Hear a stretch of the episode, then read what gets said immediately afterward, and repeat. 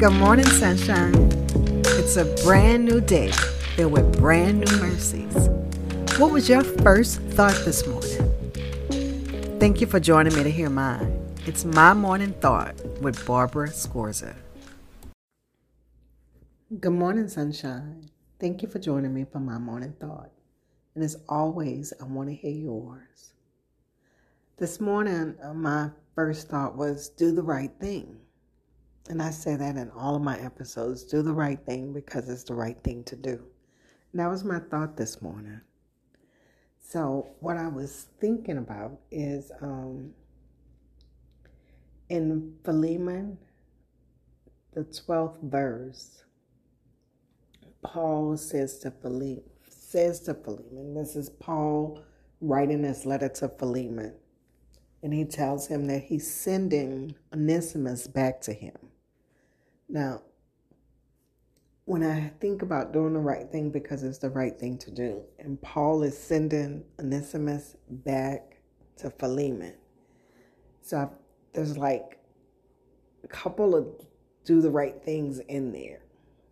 First of all, I think it's important to understand that Philemon was, you know, probably a wealthy man.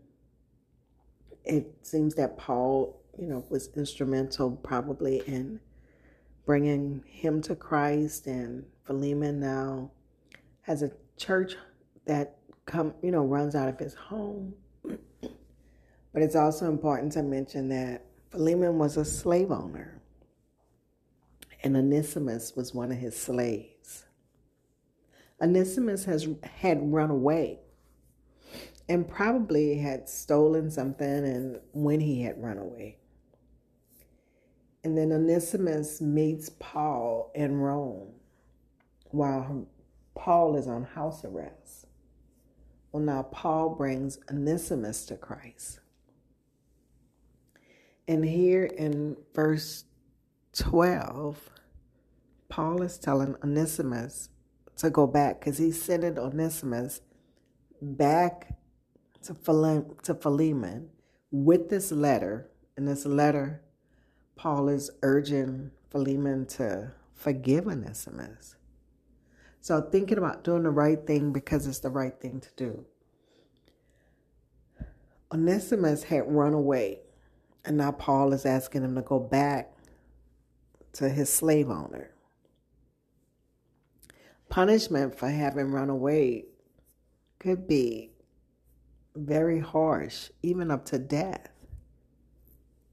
So, Paul is asking him to go back. And it's because it's the right thing to do. And then on top of that, he's asking Philemon to forgive him. Like, I know he ran away, and Paul even goes on to say, you know what, if he owes you anything, count it to me. I will repay you for all that he owes. Forgive him. And he says to receive him back like a brother, because he's your brother in Christ now. But just thinking about doing the right thing because it's the right thing to do. And so often we just have no real regard about doing the right thing. I mean, we just do whatever we think, whatever comes to mind, but not so much thinking the things that we do like, is this the right thing to do? Just so many things like what we say. Do we really follow through with what we say? Does our word mean something? Um, do we pay our bills on time? Do we are are we kind to one another? Do we show the love of Christ to one another? I mean, all sorts of things that we just don't even consider the right thing about it.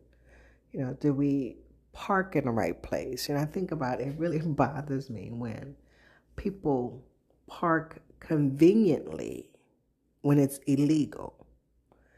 Um, so now folks have to walk around their car or, you know, so it conven- it inconveniences everyone else so that you could be convenient when it's not even the right thing to do. Like it's not like it's a parking spot and everybody you just happen to get it first. We park in spots that are not parking spots. And then everyone else has to go around us as a result of that. Um, just, I mean, like again, so many things. But here, those insignificant things we don't even con- consider. They're not necessarily at the top of our list when we're talking about doing the right thing. But here, Paul is sending Onesimus back to his owner at the risk of losing his life. So, do we, that's at the risk of losing your life, that Paul is sending him back. And it appears as though he went back. I mean, it seems like the letter was delivered, you know. So it appears as though he went back. So today, just thinking about doing the right thing because it's the right thing to do. And do the right thing in all things, the big and the small. And sometimes we think the little things is insignificant. What's the big deal? It may be insignificant in that space of time, but we never know what, you know, like what it affects. Because remember, everything we do affects others. Like there's nothing that we can do that affects only us. Nothing. You know, you think about I use parking again. If I park in that in a particular space that's not a parking spot, and like, so who does it bother? What's the big deal? Well, somebody's probably gonna have to go around because when we park in places that's not supposed to be, we're generally you're not supposed to park there for a reason, whether it's a driveway or in front of a store. Now people have to, you know, intentionally go around, or maybe it's in a spot where I don't know, by a mailbox or something, and now the mailman has to get out and go around. So all those things, everything that we do affects someone else. Even the food we eat or if we drink or or too much that is. But just thinking about the food we eat, if we're eating unhealthy things that are causing harm to our body, we think it's us and it's our body. What's the big deal? But there are people that love us. And if we are abusing ourselves, that's hurtful to them. So I believe that we should do the right thing because it's the right thing to do. And even in this letter, Paul says to to Philemon, he says, like, I could command you, like with the word, like, do this. He said, but instead, I'm going to appeal to you in love. I want you to do the right thing because it's the right thing to do, not because somebody made you do it. So that's my thought today. I'd love for us, because I'm going to be making sure that even my little choices are the right choices. And I'd encourage you to do the same. Just can you imagine what it would be like if everybody did the right thing because it was the right thing to do? Like, you're not, there would be none of those issues I guess we'd be in heaven, huh? Our heaven would be on earth. But isn't that what we're striving for? Let's practice, people. All right, guys. I'd love for you to let me know what does that look like in your life? Doing the right thing because it's the right thing to do. You know how to get in touch with me. You can always go to the website www.mymorningthought.com or the Facebook page mymorningthought.com. You can send me an email at barbara at mymorningthought.com. Call me, text me. If you see me out, hey, I'm actually in New Orleans this weekend. I'm here for my class reunion. McDonogh 35, class of 1983, 40 years, guys. So I'm here for my class reunion.